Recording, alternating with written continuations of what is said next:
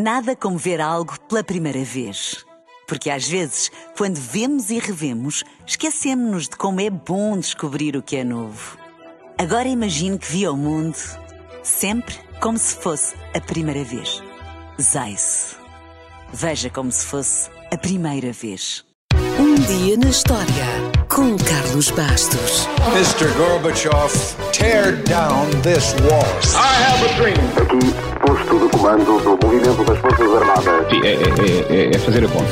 Houston, we have a problem. Yes, we can. And now for something completely different.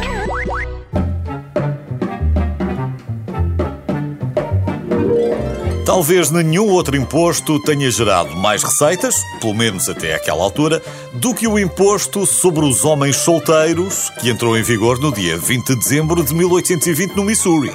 Esse imposto para solteiros era só para os homens e, de uma forma sintética, obrigava todos os homens solteiros com 21 anos ou mais a pagar um dólar por ano. Vamos pôr as coisas em perspectiva.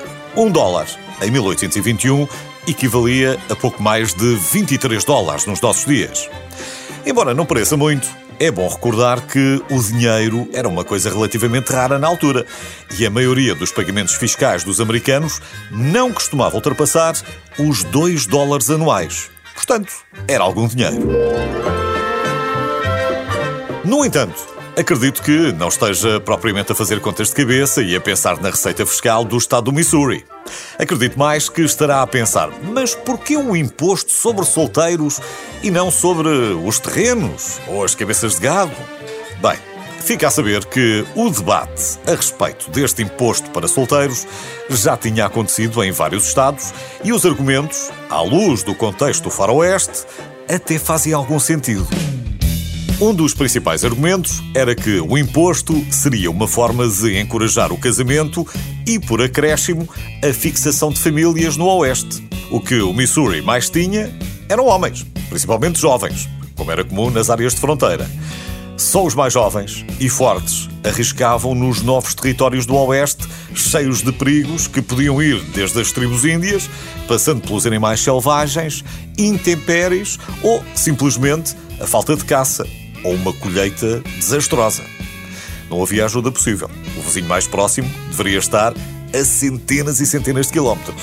Em suma, os homens estavam por sua conta, nos primeiros tempos, e só depois as mulheres iriam para o oeste selvagem. Mas era preciso que elas quisessem e que os homens estivessem suficientemente motivados para isso.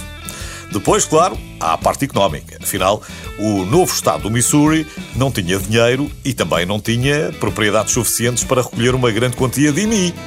Provavelmente nem teria fiscais das finanças para isso. Não deveria ser um emprego com grande procura.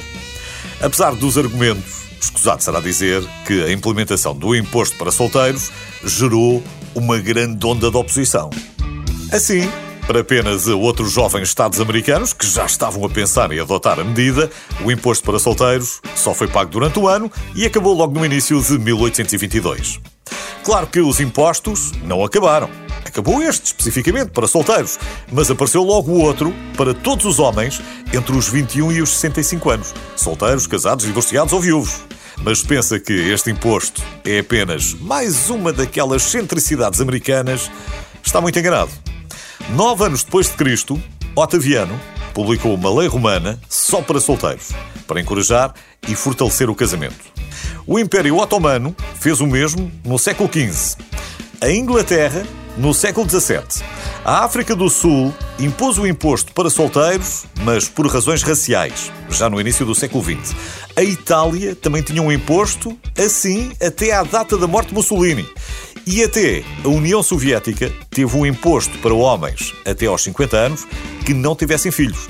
E olhe que este imposto só acabou anos depois da queda do Muro de Berlim, em 1992.